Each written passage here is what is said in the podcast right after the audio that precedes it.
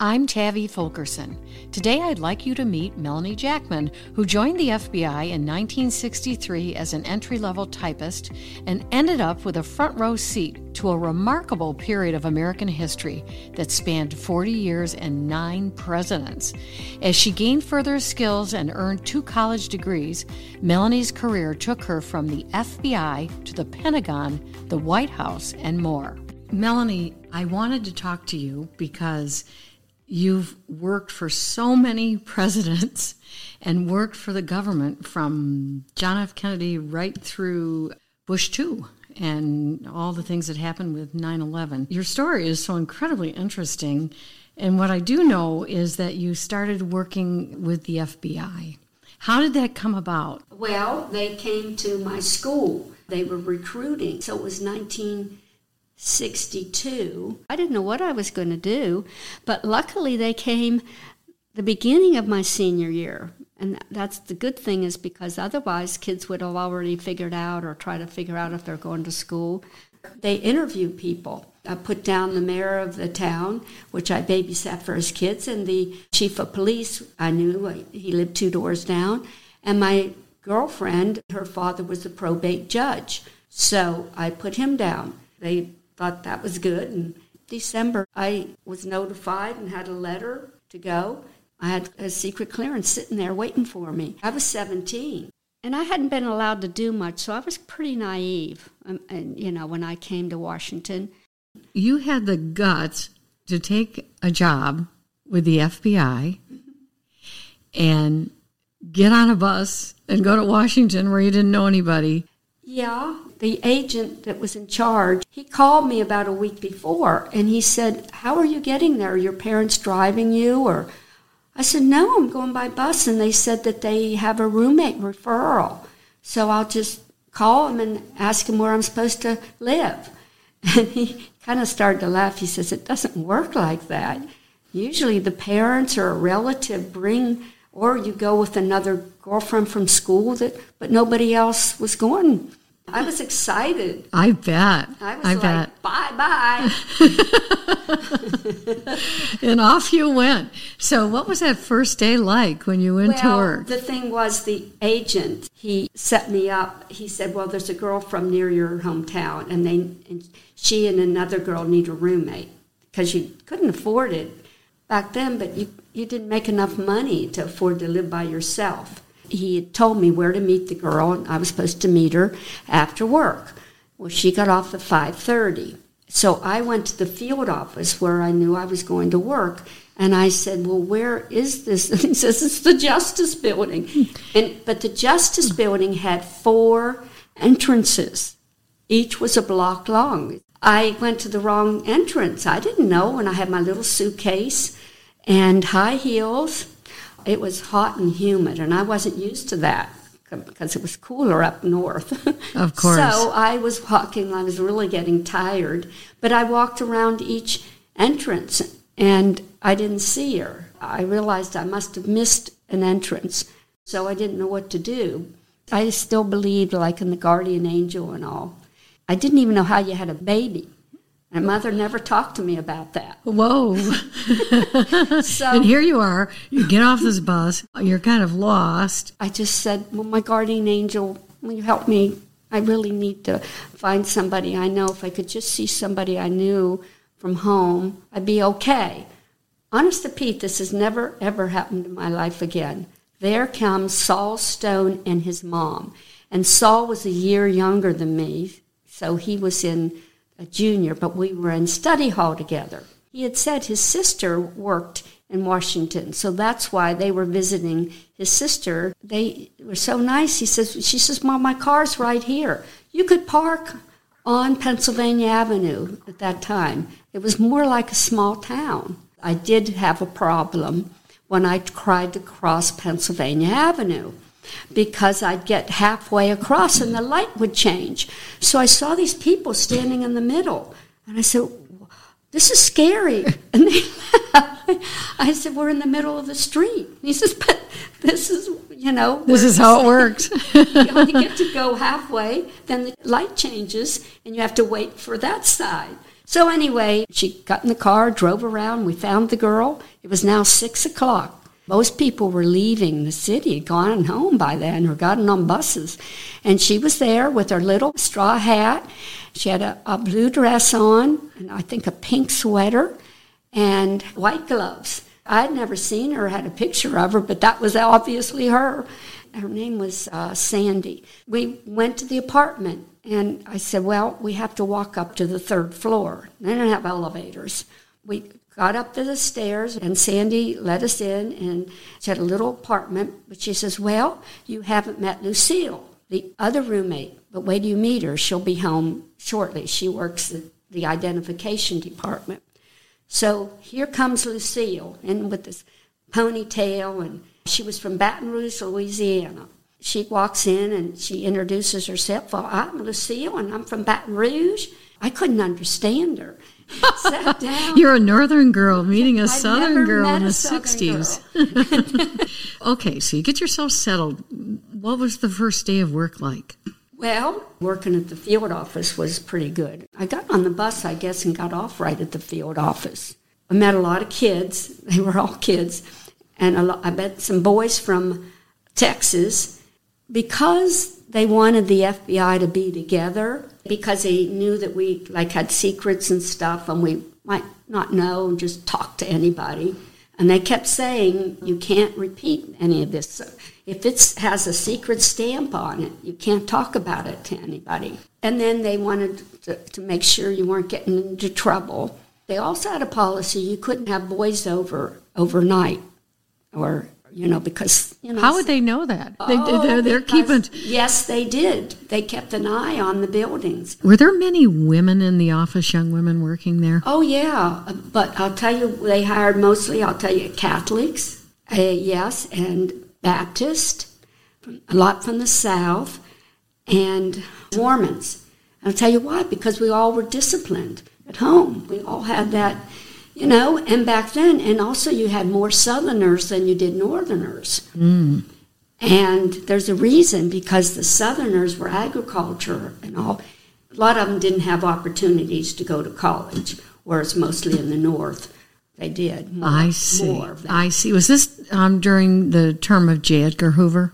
Yeah. running the FBI, and Yeah. and I read in one of the newspaper articles about you that you did have a chance to meet him uh, under somewhat unusual circumstances.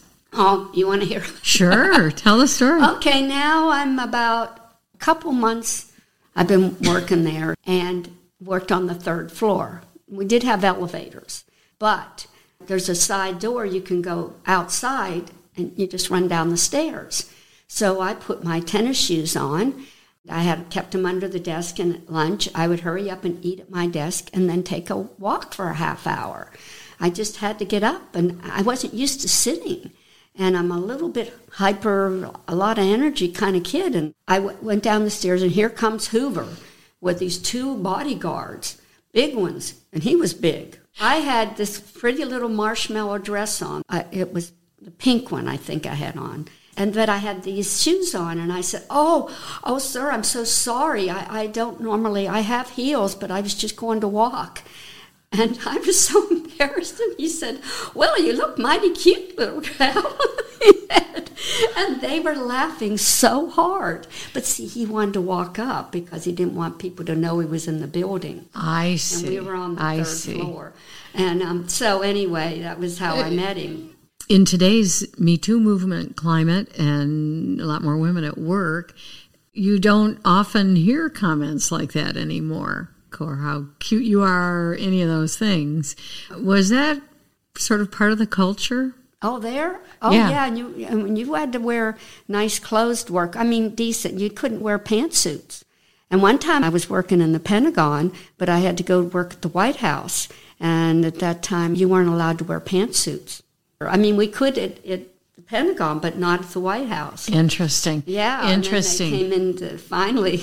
Yes, and, and I, re, I actually remember that also. Not not where you just did not yeah. wear pantsuits, but um, let's go back. Just I, I know you started in 1963, right? And that was the year something very very horrible happened in our history. Um, the assassination of, of oh, JFK. yeah. I know you were at work that day at the FBI, and yeah. it's quite a story um, how you heard about it. It was around lunchtime. For some reason, we only had three in the office. I was next to this gal, and she puts the phone down. Her roommate worked at the White House, I think National Security Council or something. And she said, My roommate just told me that, that our president was shot and they think he's dead. And I said, No, you can't you can't kill a president. You can't shoot a president. That's impossible. And I just couldn't in my head digest that. And then this big burly FBI agent, like six two, came walking in and he was crying. Came through the doorway and I thought I'd never seen I don't think I'd seen a man cry mm-hmm. in my life. Mm-hmm. And so I knew then that was true. And everybody yeah. the people in the office, everybody got quiet. We didn't know what to do. Then they confirmed he had died and the person that confirmed it was the person on the news that if he said it, you believed it. Walter Cronkite. Walter Cronkite. Of course. he, he was that's that's when news was news. news yes. Yes, exactly. We all watched Walter Cronkite and believed what he said. And I, I remember that tape distinctly. Yeah. I remember that day like it was yesterday also. And they let us out of school early and everybody was crying and yeah, you're yeah. watching the television, and you know, and television was relatively new at that time, and uh, it was still black and uh, white. Uh, yes, yes, so, yes. What was it like oh, as you went home? It was and, so surreal. It was Friday afternoon. Normally, when you go home, like at five o'clock, it's real busy on Fridays, and everybody's talking and jabbering, and horns are going and everything. It was like people were in shock it was so quiet.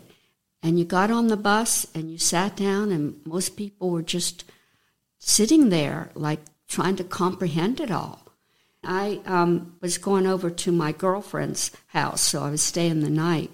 And then this boy that I was dating, my first love, he came and we all just cried. We just watched the TV. We were supposed to go out, but we didn't. Larry and I then went to a movie the next day. Instead of Friday, we went out Saturday. It was a happy movie, but people just could hardly get interested in it. Then on, uh, it might have been Sunday, I can't remember, they had a parade to see the casket. They had the rotunda open for the public to come in. My roommate, Judy, and I went down the line was so long, I mean, miles, and it was cold. We had boots on and coats and all, but it was chilly. By the time we got there, it was really, it was now early morning. The sun was coming up, and I remember that on the back of the, the, the um, Capitol building. It was just so pretty. Judy thought she had appendicitis. Her side was hurting, and I said, Judy, you can get it when we get on the other side, but we're going to make it through. And I pulled her up, and she was limping, and we just went in procession. And then um, we went back to the guys, and they were getting ready to leave. So you did go all, into the rotunda. You yeah, did. You did walk by the casket, yeah. and that just had to be a moment. You can hardly breathe, right? I mean, it, yeah, it was really surreal, I guess, you know, and everybody else, it was quiet, kind of kids, but mostly grown ups. Well, some kids like our age. Um, then they buried him a couple days later, and you know, right. I think everybody remembers Mrs. Kennedy, Jacqueline, and the two kids, but the little boy, you never forgot it was on TV, and he saluted his dad. Yeah. That was yeah. just John, and now. yeah. You went back to work that Monday? Yeah, we were considered important. Oh, I would think so. I would think we be part of the investigation. You must well, have been. No, the FBI. It was just one of those that everybody else that they say, um, but we're not off. yeah. In about January, we had a big snowstorm, and they said all non-essential people in the government don't have to go to work. Well, we were told we were always essential the FBI, no matter what. So my roommate, we walked because we were both in the field office, and we walked from Oxon Hill, Maryland, through the snow It took us like two hours, and we maybe more. And we got there. We were so cold again, and the agents were like looking at us. I said, "Well, we're sorry, we're late. There weren't any buses," and they were staring at us. Well, see, also being from the north, you had snow a lot, and Mm-hmm. um, so they took us to lunch. They were amazed that we came in, and we were freezing. And then they drove us back home in a in a, one of the cars, a big black limo or something, you know. Yeah, Yeah, but but- you know, you were really in the center of all that was happening after that incredible tragedy. Uh, and that had to have been a very powerful experience. Now, how long did you stay at the FBI before you moved on to many of the other incredible assignments you started having? I think it was just three years. You worked in the White House a couple of times. Did you have a chance to spend much time with any of the presidents during that period of time? No. When I was at the White House, I had my own office. I was working with Ambassador Anne Armstrong, who was thinking actually of running for president one time. She was from Texas. She only came a week a month. She had meetings when she came. The CIA director, the uh, FBI director, all these high level people. This was the President's Foreign Intelligence Advisory Board. I guess Reagan set that up because he wanted to make sure that the CIA and uh, Defense NSA people, NSA actually was part of Defense Department. They reported to our Secretary of Defense. I took shorthand. They all came in, and I got to meet all these people about once a month. And it was kind of exciting. At first, I was a little nervous, but sitting there taking the shorthand, listening to all the stuff. What they, what are you doing in your intelligence? What about the CIA stuff? So, what were they talking about? a little bit about the Vietnam War and spies. You know, back then we had a lot of spies uh, from Soviet Union. That were from the Soviet Union coming to the United States, they yes. were supposed to be at the embassies and working, but we had a lot of that. So they wanted to make sure that everything classified was protected. They talked about like, do we need to downsize, or can I hire more people to be agents at the CIA? But uh, with the budget I need, you know, they talked about, but also protecting things, and they didn't want agencies fighting with each other, which they sometimes did. You know, about well, this is our territory. No, this is our territory. Did you ever get recruited by the CIA? No, I wouldn't have wanted to work for them. If you went for an interview with them, you had to take a lie detector test. Not that it mattered, but it was the only agency you did. Your career was really developing. What happened next? I did get fired once. Tell us about that. I was working for the special assistant in defense now.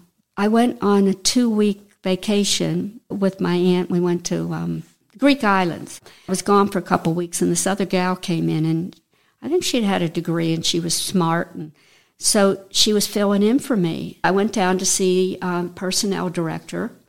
Fired me on Friday, and there wasn't any real reason.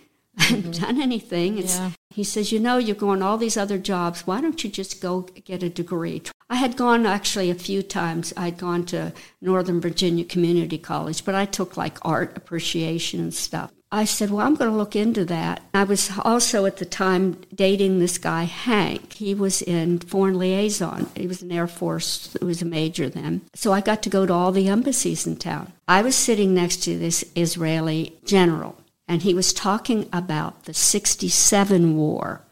I just didn't remember it at all. So when I got in the car, Hank was driving. I, I said, Well, I didn't understand what that general, what was it in the 67 war? I, and he says, Well, you know, if you had a college degree, you'd probably understand it. Whoa, that ticked me off. I bet. He'd gone to the Naval Academy and all, and he was very smart. Well, that Saturday, I called up and found out you could go to weekend college and I could finish in probably six months, and then I could transfer it all to um, Maryland, and that's what I did. You did get a bachelor's of science degree and a master's in general business from the University of Maryland. Yeah. Let's fast forward to 1971. You were aware of what Daniel Ellsberg did, releasing the classified documents that became known as the Pentagon Papers. Yeah. That circumstance, you were in the middle of that, right? Yeah. In terms and of I working. believed we were right, and uh, he should not have done that. But in retrospect, years and years later, I look back and say, you know, he did stop the war. He just said that, you know, things, things weren't as they seemed. There was a lot of lies. I worked overtime. It was our Office of Secretary of Defense General Counsel. The Air Force was running the investigation.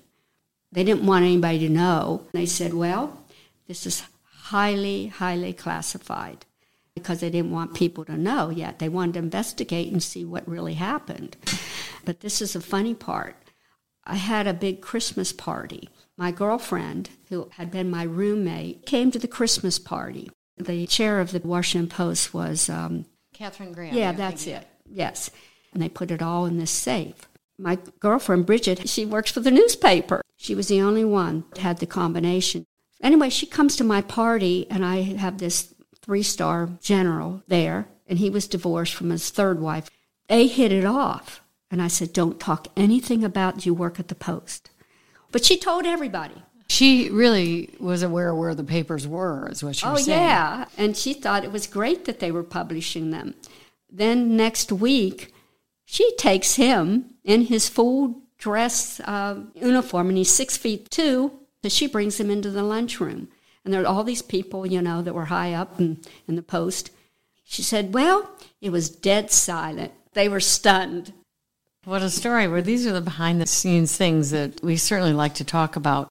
Now, several years later, 9 11 happened. Where were you working at that time? Defense Technology Security Administration. The night before, I told this colonel that I would pick up his medicines at the Pentagon. That was where the airplane hit. But I didn't go to the Pentagon the next day because people came to visit me. I would have gone right through at about the time because I said, Well, I'll be back for our nine o'clock meeting. I'll just go by Metro and get over there and get the medicine. I'll get yours. You would have been at the Pentagon when the around when that plane hit. Did you know many people who lost their lives? Only a couple, but one was um, a guy that worked in our office. His brother was killed. So once this all happened with Yeah. 9 11, Yeah. what happened in the office? People went home that day. I was off anyway because of my friends. We were told to bring enough clothes if we have a lockdown. We weren't sure what was going to happen. At the time, nobody did. The following day, I went in. I had a meeting at the Pentagon, actually, not where that area was. It really kind of made me cry because I see these guys in the Jeeps armed driving around and checking things, and it was sad. And also, that night before, after 9 11, well, these people came to visit, and we just weren't sure all of it, you know, how much had happened. But we drove them by the Naval Academy, and that was really sad too. All the guys, some of them 18 years old, they had their rifles out and they had the sandbags at every entrance. And at that time, like two hours later or something, my girlfriend arrived. It was just surreal. Everything changed security, everything.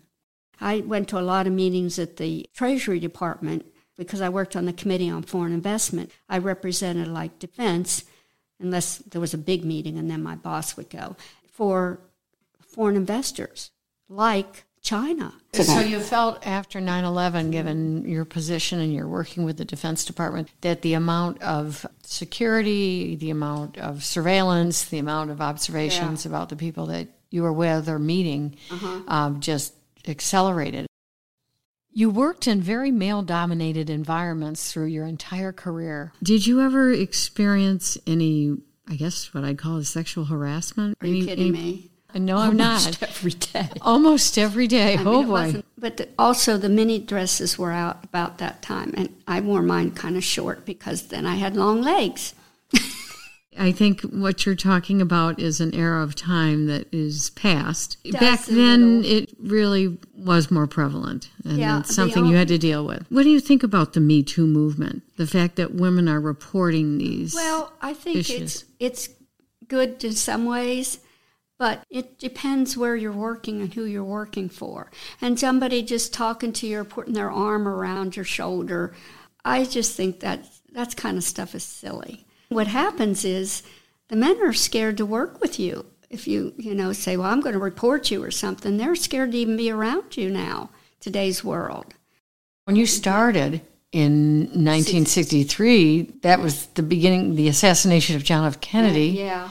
You got a chance to see the speech by Martin Luther King. You got a chance to see what happened with Pentagon and the Ellsberg Papers and the Vietnam War. Fast forward to what happened with 9 11.